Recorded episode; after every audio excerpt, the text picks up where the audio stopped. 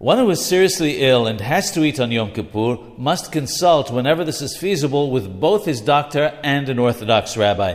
If it's deemed necessary for him or her to eat, the eating should be done in minimum quantities as follows. When eating, one should eat less than 30 grams, that's one ounce of food, and then wait nine minutes or more before consuming up to another 30 grams of food. When drinking, one should drink less than a cheekful, melo lugmav, which is under 30 grams. This can be repeated every nine minutes. If the need is great, it can be increased to 40 grams. Food and drink do not combine when considering how much one consumed. Therefore, the one who is ill can eat 30 grams and drink 30 grams and then wait nine minutes before consuming more if this is necessary.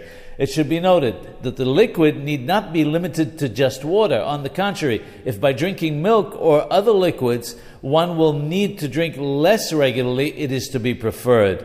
All the above applies when these quantities and durations are sufficient for the one who is ill. If the situation is critical and the patient requires to increase his or her consumption, he should do so.